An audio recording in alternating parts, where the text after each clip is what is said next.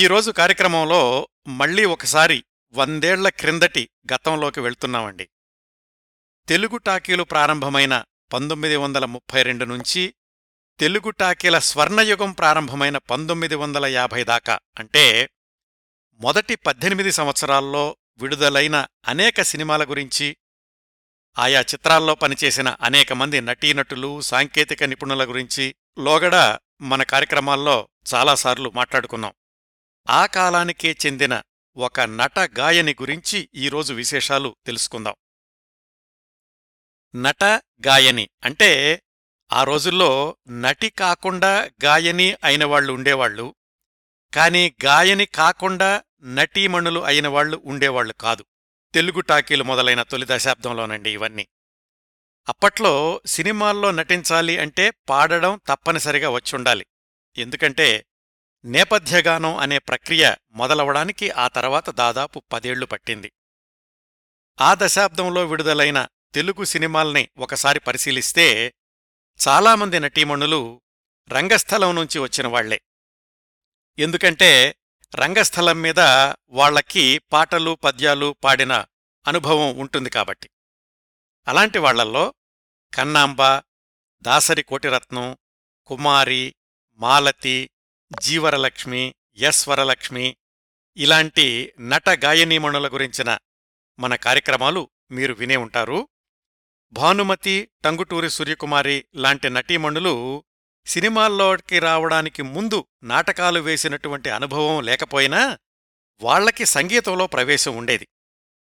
ఈ రెండు వర్గాలకు చెందిన కళాకారిణిగా పేర్కొనదగిన ఒక నట గాయని బెజవాడ రాజరత్నం.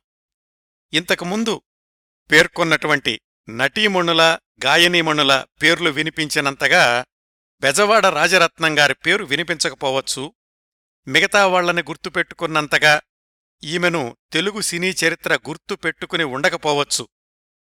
కాని పంతొమ్మిది వందల ముప్పై నలభై దశాబ్దాల్లో ప్రముఖంగా వినిపించిన గాయని బెజవాడ రాజరత్నం. ఆ రోజుల్లోని సుప్రసిద్ధ గ్రామ్ఫోన్ కళాకారుల్లో ఒకరు బెజవాడ రాజరత్నం.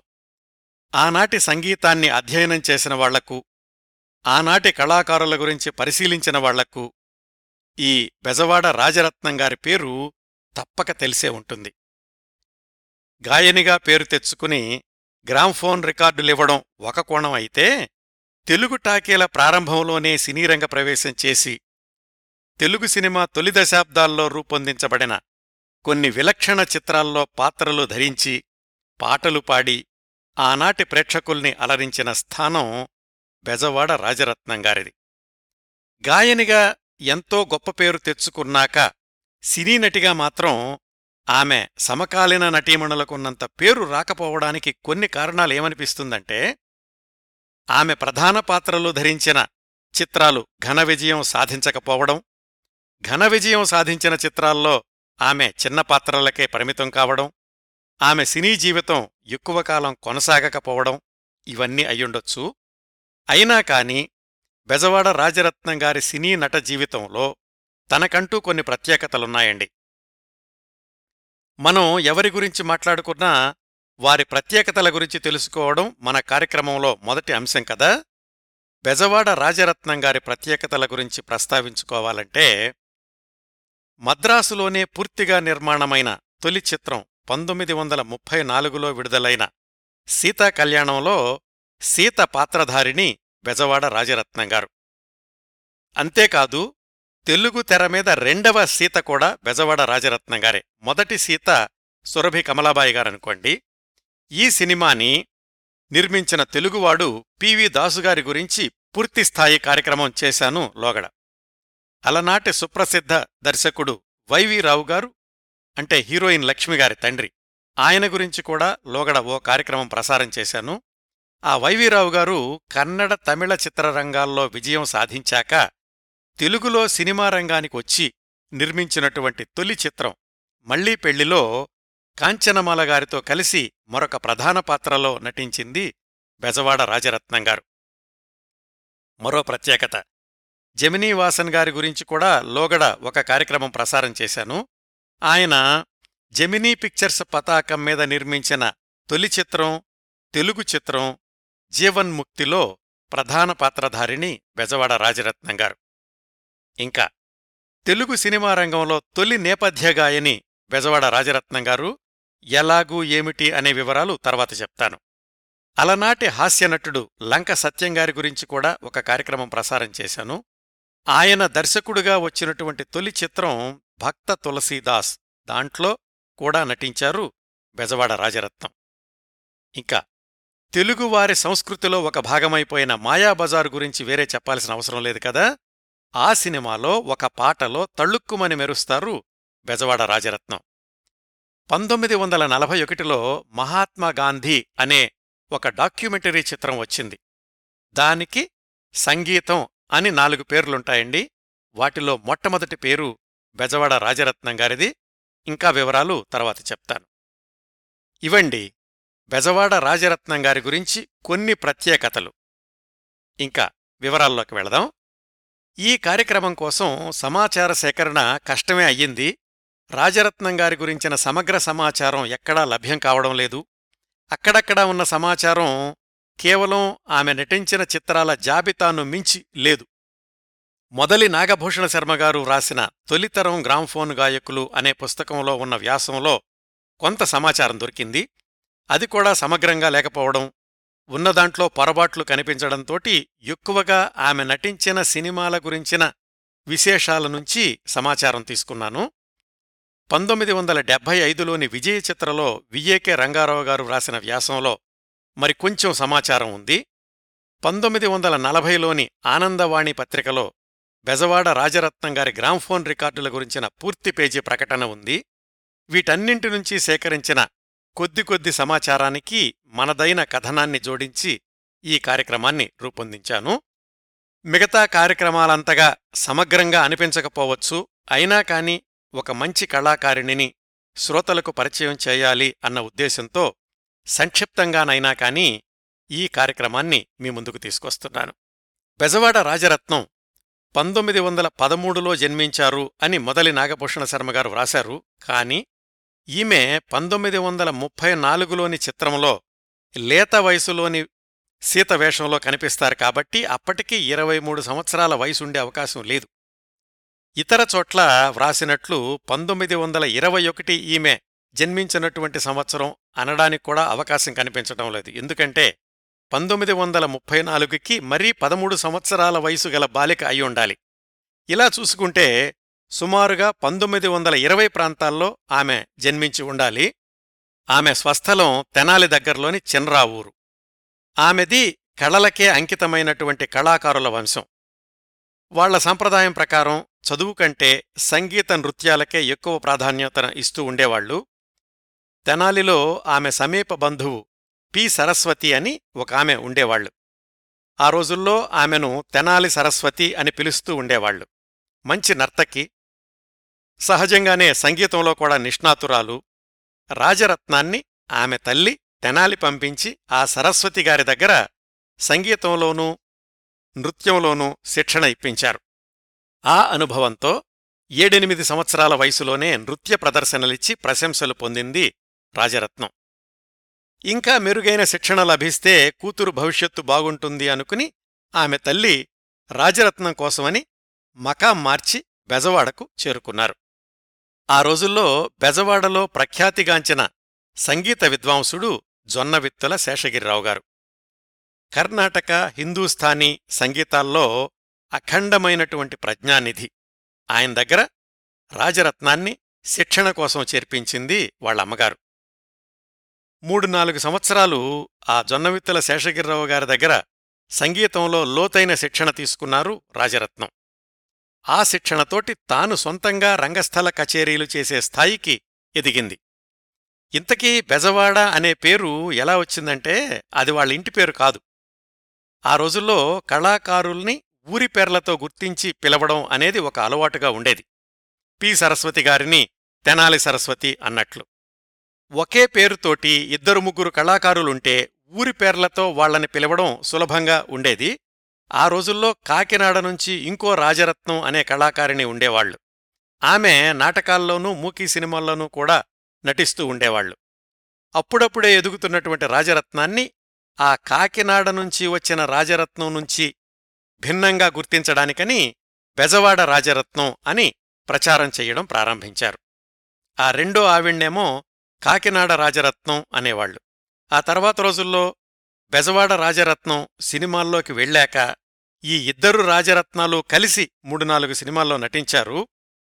మనం మాట్లాడుకుంటున్న బెజవాడ రాజరత్నం కాస్త యవ్వనంలో ఉన్న యువతి పాత్రలు ధరిస్తే, కాకినాడ రాజరత్నం కాస్త వయసు మళ్లిన పాత్రల్లో నటిస్తూ ఉండేవాళ్లు. ఇట్లాగా రంగస్థల కచేరీలు చేసేవాళ్లతోటి అప్పటి గ్రామ్ఫోన్ రికార్డుల కంపెనీ వాళ్లు రికార్డులు ఇప్పిస్తూ ఉండేవాళ్లు. బెజవాడ రాజరత్నం తనంతట తానుగానూ అలాగే లంక కామేశ్వరరావు అనేటటువంటి మరో గాయకుడితోనూ కలిసి గ్రామ్ఫోన్ రికార్డులివ్వడం మొదలుపెట్టారు. ఆ రోజుల్లో గ్రామ్ఫోన్ రికార్డుల గురించినటువంటి ప్రచార ప్రకటనలు సినిమా ప్రకటనల్లాగా ఉండేవి. టాకీ సినిమాలు ఇంకా రాని రోజుల్లో గ్రామ్ఫోన్ రికార్డులకి అంత ఆకర్షణ ఉండేది. అట్లాగా ఆ రోజుల్లో రాజరత్నం గారు ఇచ్చిన గ్రామ్ఫోన్ రికార్డుల్లో కొన్ని మా రమణ గోపాల అని, అలాగే శృంగార రస సుధాకర అని, హాయి హాయి కృష్ణ అనేటటువంటి గీతాలు. వీటితో పాటుగా బెజవాడ రాజరత్నం రుక్మిణీ కళ్యాణం, రాధాకృష్ణ ఇలాంటి రంగస్థల నాటకాల్లో నటిస్తూ అవసరమైనప్పుడు తాను నటించినటువంటి నాటకాలకు సంగీతంలో కూడా సహాయం చేస్తూ ఉండేవాళ్లు. ఇంత అనుభవము పేరు సంపాదించుకున్నటువంటి బెజవాడ రాజరత్నాన్ని వెతుక్కుంటూ వచ్చింది మొదటి సినిమా అవకాశం. ఎలాగంటే పంతొమ్మిది వందల ముప్పై నాలుగులో బందర్ నుంచి ఒక వ్యాపారవేత్త మద్రాసు చేరుకున్నారు.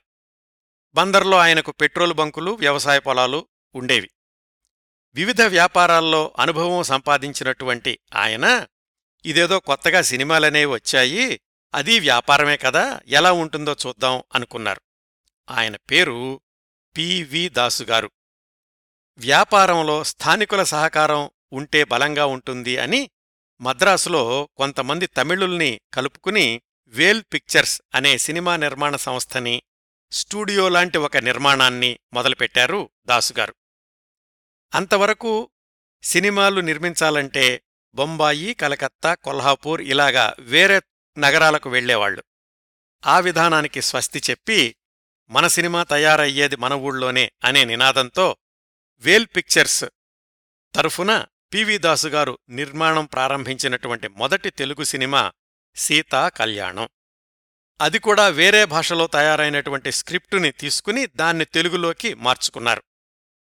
ఆ రోజుల్లో అంటే టాకీలు మొదలైనటువంటి కొత్తలో సినిమాల్లో వేషాలు వేయడానికి నిర్మాతలే ఆంధ్రదేశమంతా కూడా అన్వేషించి నటీనటుల్ని ఎంపిక చేసుకునేటటువంటి సంప్రదాయం ఉండేది. అట్లా పివి దాసుగారి బృందం సీతాకల్యాణంలో రాముడి పాత్ర కోసం ఎంపిక చేసిన నటుడు మాస్టర్ కళ్యాణి. ఈయన గురించి కూడా పూర్తిస్థాయి కార్యక్రమం చేశాను లోగడ. సీత పాత్ర కోసం ఎంపిక చేసిన నట గాయని ఇప్పుడు మనం మాట్లాడుకుంటున్న బెజవాడ రాజరత్నం.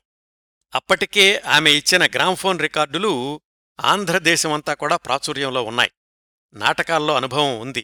అట్లా బెజవాడ రాజరత్నం గారి సినీరంగ ప్రవేశం జరిగింది. సీతాకల్యాణంలో రాజరత్నం గారు నాలుగు పాటలు పాడుకున్నారు. పాడుకున్నారు అని ఎందుకంటున్నానంటే అవి తను ధరించినటువంటి సీత పాత్ర కోసం పాడిన పాటలు. అలాగే ఆ రోజుల్లోని సాంకేతికత ప్రకారం షూటింగు జరుగుతున్న సమయంలోనే పాడిన పాటలు అవన్నీ. చెలికత్తెలతో కలిసి పాడిన చెలియా పరిమళ మిళిత సుమములచే విలసితమౌ డోలిక నూపెదము అనే పాట, సీత ఒక్కర్తే ఆనందమై ఎలరారు చుండెను అనే పాట, మానస చోరా సుధీరా అనే పాట, శ్రీనాథ తరించితి నీ కృపచేతనే కాగా శ్రీనాథ అనేది నాలుగో పాట. అప్పట్లో సినిమా పాటలు ఈ కాలంలోలాగా పల్లవి మూడు నాలుగు చరణాలు కలిసి మూడు నాలుగు నిమిషాలు సాగే పాటల కంటే ఒక్కొక్క చరణమో పల్లవి అనుపల్లవో మాత్రమే ఉండే చిన్న చిన్న పాటలు ఎక్కువగా ఉండేవి. బెజవాడ రాజరత్నం సీతాకల్యాణంలో పాడిన పాటలు కూడా నాలుగు చిన్న పాటలే. పంతొమ్మిది వందల ముప్పై నాలుగు అక్టోబర్ ఆరున విడుదలైన సీతాకల్యాణం విజయవంతంగానే ప్రదర్శించబడింది. నిర్మాతల తొలి ప్రయత్నం నష్టాలనైతే తెచ్చిపెట్టలేదు. స్త్రీ పాత్రధారిణి రాజరత్నానికి కూడా ప్రేక్షకుల్లో సినీ తారగా గుర్తింపు వచ్చింది. అప్పటి వరకు ఆవిడ గ్రామ్ఫోన్ గాయని, రంగస్థల నటీమణి మాత్రమే. కానీ ఆ తర్వాత మరొక ఐదేళ్ల దాకా ఇంకా ఏ సినిమాలోనూ నటించలేదు. కారణాలు స్పష్టంగా తెలీదు. కానీ ఆమె ఇస్తున్నటువంటి గ్రామ్ఫోన్ రికార్డులు, రంగస్థల నాటకాలు మాత్రం అట్లాగే కొనసాగుతూ వచ్చాయి. నిజానికి నట గాయనీమణులు, రంగస్థల కళాకారులు ఆ రోజుల్లో సినిమాల కంటే రంగస్థలం వైపే మొగ్గు చూపిస్తూ ఉండేవాళ్లు. ఈ ధోరణి మారి సినిమాలకే ఎక్కువ ఆకర్షణ రావడానికి ఒక ఐదేళ్లు పట్టింది. బెజవాడ రాజరత్నం నటించిన రెండవ చిత్రం పంతొమ్మిది వందల ముప్పై తొమ్మిది డిసెంబర్లో విడుదలైన మళ్లీ పెళ్లి సాంఘిక చిత్రం. దీంట్లో హీరో హీరోయిన్లు వైవీ రావు, కాంచనమాల. బెజవాడ రాజరత్నం, కొచ్చెర్లకోట సత్యనారాయణ వీళ్ళిద్దరూ ఇంకొక జంట. బెజవాడ రాజరత్నంది రెండో ప్రధాన స్త్రీ పాత్ర అనుకోవచ్చు. సినిమా పేరును బట్టి చెప్పొచ్చు, మళ్లీ పెళ్లి అంటే ఇది వితంతు వివాహం నేపథ్యంగా అల్లుకున్నటువంటి కథ అని. ఇందులో వితంతు పాత్ర ధరించింది కాంచనమాల. ఆమెకు ఎదురింట్లో ఉన్న ఇంకో కుర్రాడికి ప్రేమ చిగురుస్తుంది. ఆ కుర్రాడే హీరో వైవీరావు, అతడి చెల్లెలు ఇప్పుడు మనం మాట్లాడుకుంటున్న బెజవాడ రాజరత్నం. ఇందులో ఆమె ఒక్కరితే ఒక పాట, కాంచనమాలతో కలిసి ఇంకొక పాట పాడారు. కాంచనమాలతో కలిసి పాడిన లఘు గీతం ఆనందమేగా వాంఛనీయము అనేది ఆ దశాబ్దపు మంచి సినిమా పాటల్లో ఒకటిగా గుర్తింపు తెచ్చుకుందట. ఈ సినిమా కూడా వాణిజ్యపరంగా మంచి విజయం సాధించింది. అయినా కానీ ఆమె సమకాలీన కథానాయికలంతగా అంత వేగంగా సినిమాల్లో నటించలేకపోవడం ఆశ్చర్యకరమే. మళ్లీ పెళ్లి తర్వాత వైవీరావు గారు స్వీయ దర్శకత్వంలో రూపొందించిన తరువాతి చిత్రం విశ్వమోహిని, దాంట్లో కూడా బెజవాడ రాజరత్నం గారికి రెండో కథానాయిక వేషం ఇచ్చారు. ఈ చిత్రం పంతొమ్మిది వందల నలభై నవంబర్లో విడుదలయ్యింది. ప్రధాన నాయిక లలితాదేవి అనే తమిళ నటీమణి. విశ్వమోహినిలో రాజరత్నం గారి నటన కంటే ఆమె పాడిన పాటలు ఎక్కువగా ప్రజాదరణ పొందాయి. ఇందులో ఆమె పాడినటువంటి పూ పొదరింట సేదదీర్చుకొని పోవుదురావోయి కృష్ణయ్య అనే పాట గురించి మొదలి నాగభూషణ శర్మగారు వ్రాస్తూ, ఆ పాటకు ఆనాటి యువకుల్లో కలిగిన ఉత్సాహం తెలుగు సినిమాల్లో యవ్వనోదయ మధురిమలకు నాందిగా చెప్పవచ్చు అన్నారు. ఈ సినిమా పెద్దగా విజయం సాధించలేదు. కానీ దీని తర్వాత ఏడాదిలోపే పంతొమ్మిది వందల నలభై ఒకటి జులైలో విడుదలైన బిఎన్ రెడ్డిగారు దర్శకత్వం వహించిన దేవత చిత్రం బెజవాడ రాజరత్నంగారి స్వల్ప నట జీవితంలో మరపురాని చిత్రంగా చెప్పుకోవచ్చు. ఆమె ధరించిన పాత్ర, ఆమె పాడిన పాటలు కూడా. ఇందులో నాగయ్య గారి సంగీత దర్శకత్వంలో బెజవాడ రాజరత్నం గారు ఏకంగా ఐదు పాటలు పాడారు. పాడారు అంటే పాడుకున్నవే అని అర్థం, అంటే తాను ధరించినటువంటి పాత్రకేనన్నమాట. అన్నింటిలోకి సూపర్ హిట్ అని చెప్పుకోదగ్గ పాట రాదే చెలి నమ్మరాదే చెలి మగవారినిలా నమ్మరాదే చెలి అనే పాట. ఇందులోనే ఆమె పాడిన ఇంకొక పాట జాగేలా వెరపేలా త్రాగుము రాగసుధారసము అనురాగసుధారసము అనే పాట కొన్ని సంవత్సరాల పాటు యువతరాన్ని ఒక ఊపు ఊపేసింది అని విశ్లేషకుల అభిప్రాయం. ఈ దేవత చిత్రం తర్వాత అంతకు ముందు సంవత్సరంలో కంటే కొంచెం ఎక్కువ సినిమాల్లో నటించారు. కానీ ఆ వేగం కూడా ఒక ఏడాది మించి కొనసాగలేదు. దేవత చిత్రం విడుదలైన పంతొమ్మిది వందల నలభై ఒకటిలోనే ఆమె నటించిన రెండవ చిత్రం దక్షయజ్ఞం విడుదలయ్యింది. ఇందులో కూడా ప్రధాన స్త్రీ పాత్రధారిణి కృష్ణవేణి గారు. ఆ తర్వాత కనిపించే పేరు బెజవాడ రాజరత్నం గారిదే. ఈ సినిమాలో ఆమె పాత్ర పేరు ప్రసూతి. సహజంగానే ఇందులో కూడా ఆమె పాడినటువంటి పాట ఒకటుంది.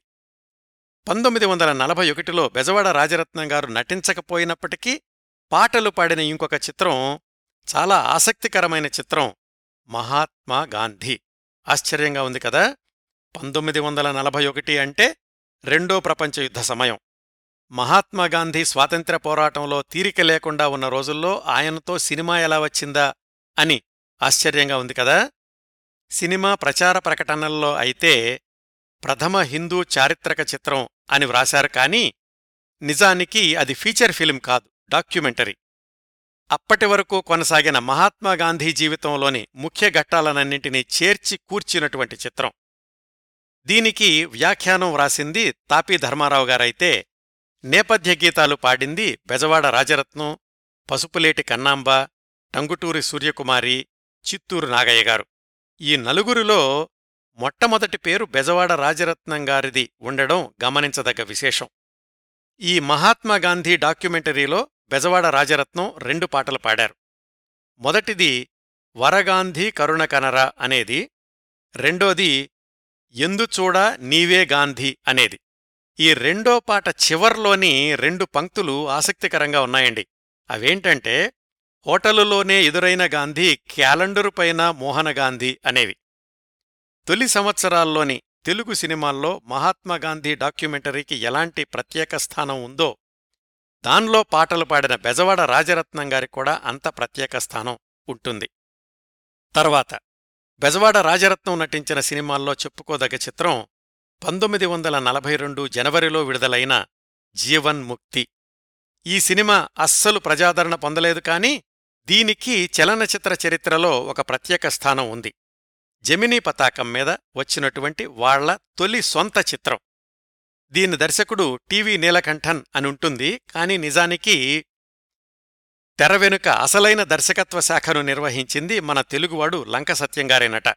ఆ విశేషాలన్నీ నేను లంక సత్యం గారి గురించిన కార్యక్రమంలో చెప్పాను. జీవన్ముక్తిలో ప్రధాన పాత్రలు ఒక చర్మకారుడు, అతని భార్య, అతని కొడుకు. చర్మకారుడి వేషం వేసింది పువ్వుల సూరిబాబు గారు, ఆయన భార్య వేషం బెజవాడ రాజరత్నం గారిది.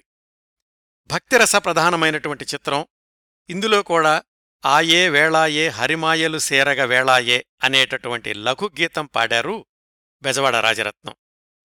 ఈ చిత్రం ద్వారా బెజవాడ రాజరత్నం గారికి పరిచయమైన లంక సత్యం గారు తరువాతి సంవత్సరాల్లో ఆయన దర్శకత్వం చేసిన ఒక తెలుగు సినిమా, మరొక తమిళ సినిమాలో కూడా బెజవాడ రాజరత్నం గారికి అవకాశాలిచ్చారు. ఆ విశేషాలు టైమ్లైన్లో తర్వాతొస్తాయి. జీవన్ముక్తి తర్వాత బెజవాడ రాజరత్నం గారిని రికార్డులకెక్కించిన చిత్రం భక్తపోతన. పంతొమ్మిది వందల నలభై మూడు జనవరిలో విడుదలయ్యింది. దీనిలో ఆమె నటించలేదు, కానీ మరో నటీమణికి ఒక పాట పాడారు, అంటే నేపథ్యగానం అన్నమాట. చాలామంది తెలుగు సినిమాల్లో మొట్టమొదటి నేపథ్యగాయని రావు బాలసరస్వతి గారు అంటారు. అయితే రావు బాలసరస్వతి గారు కమలా కోట్నీస్కి నేపథ్యగానం చేసిన భాగ్యలక్ష్మి చిత్రం భక్తపోతన తర్వాత విడుదలైంది. కాబట్టి సాంకేతికంగా చూస్తే బెజవాడ రాజరత్నం గారే తెలుగు సినిమాల్లో మొట్టమొదటి నేపథ్యగాయని అని సినీ సంగీత విశ్లేషకులు తేల్చి చెప్పారు.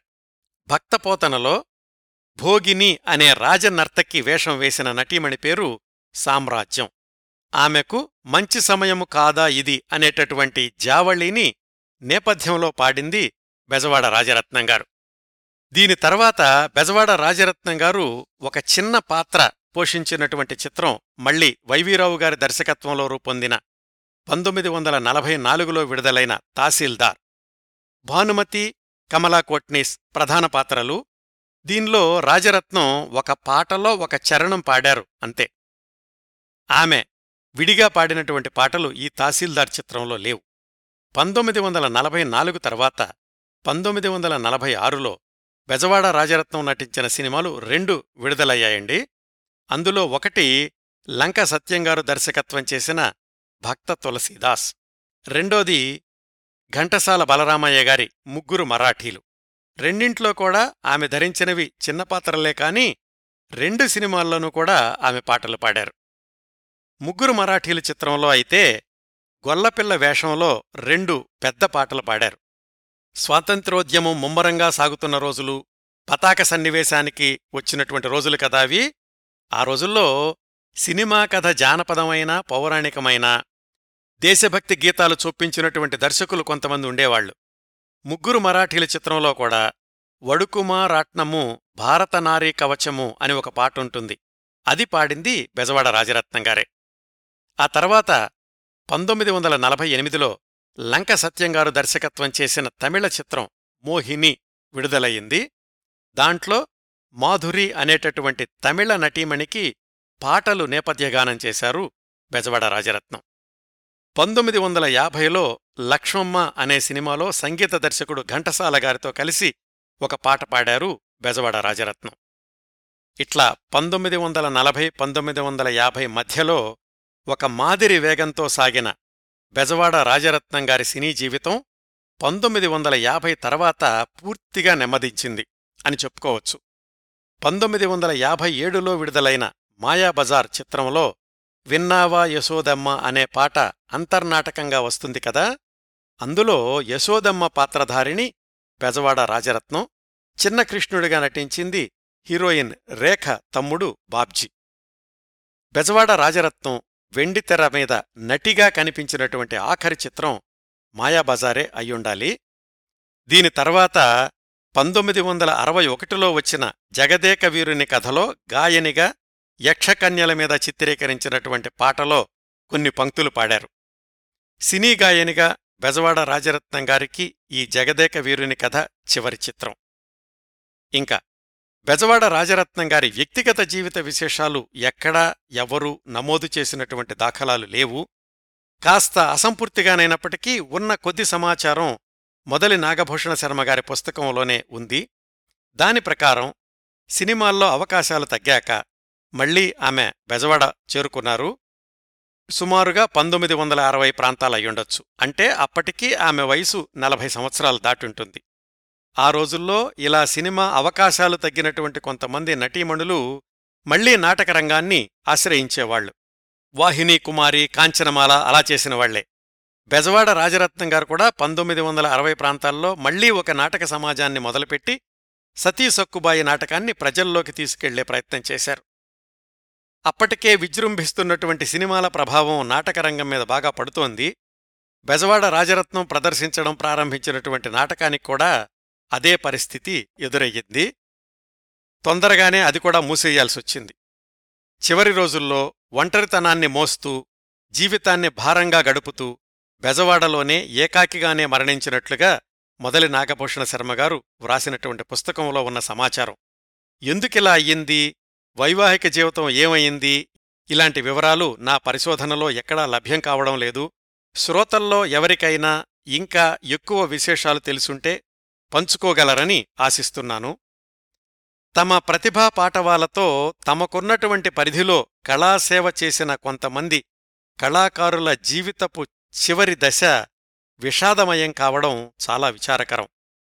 ఉపోద్ఘాతంలో చెప్పినట్లు సమకాలీన నటీమణుల్లో చాలామందికి వచ్చిన పేరు బెజవాడ రాజరత్నం గారికి వచ్చుండకపోవచ్చు, ఎక్కువ సినిమాల్లో నటించకపోయి ఉండొచ్చు. కానీ ఆ దశాబ్దాల్లో ఆమెకున్నటువంటి ప్రాచుర్యం మాత్రం దాని ప్రత్యేకత దానిదే. తెలుగు టాకీల తొలి దశాబ్దాల్లో, ఆ దశాబ్దాల్లోని గ్రామ్ఫోన్ రికార్డుల్లో తనకంటూ స్థానాన్ని సంపాదించుకున్న రాజరత్నం గారిలాంటి కళాకారుల్ని అప్పుడప్పుడైనాగానీ గుర్తుకు తెచ్చుకోవడం కళాభిమానుల కర్తవ్యం. అవండి బెజవాడ రాజరత్నం గారి గురించి నేను సేకరించగలిగినన్ని విశేషాలు. ఈ కార్యక్రమాన్ని ఇంతటితో ముగిస్తున్నాను. నా కార్యక్రమాలను ఆదరించి అభిమానిస్తున్న శ్రోతలందరకు హృదయపూర్వకంగా కృతజ్ఞతలు తెలియచేస్తున్నాను. మళ్లీ వారం మరొక మంచి కార్యక్రమంతో కలుసుకుందాం. అంతవరకు నవ్వుతూ ఉండండి, మీ నవ్వులు పది మందికి పంచండి. ప్రస్తుతానికి మీ దగ్గర సెలవు తీసుకుంటోంది. సదా మీ ఆదరాభిమానాలను కోరుకునే మీ కిరణ్ ప్రభ.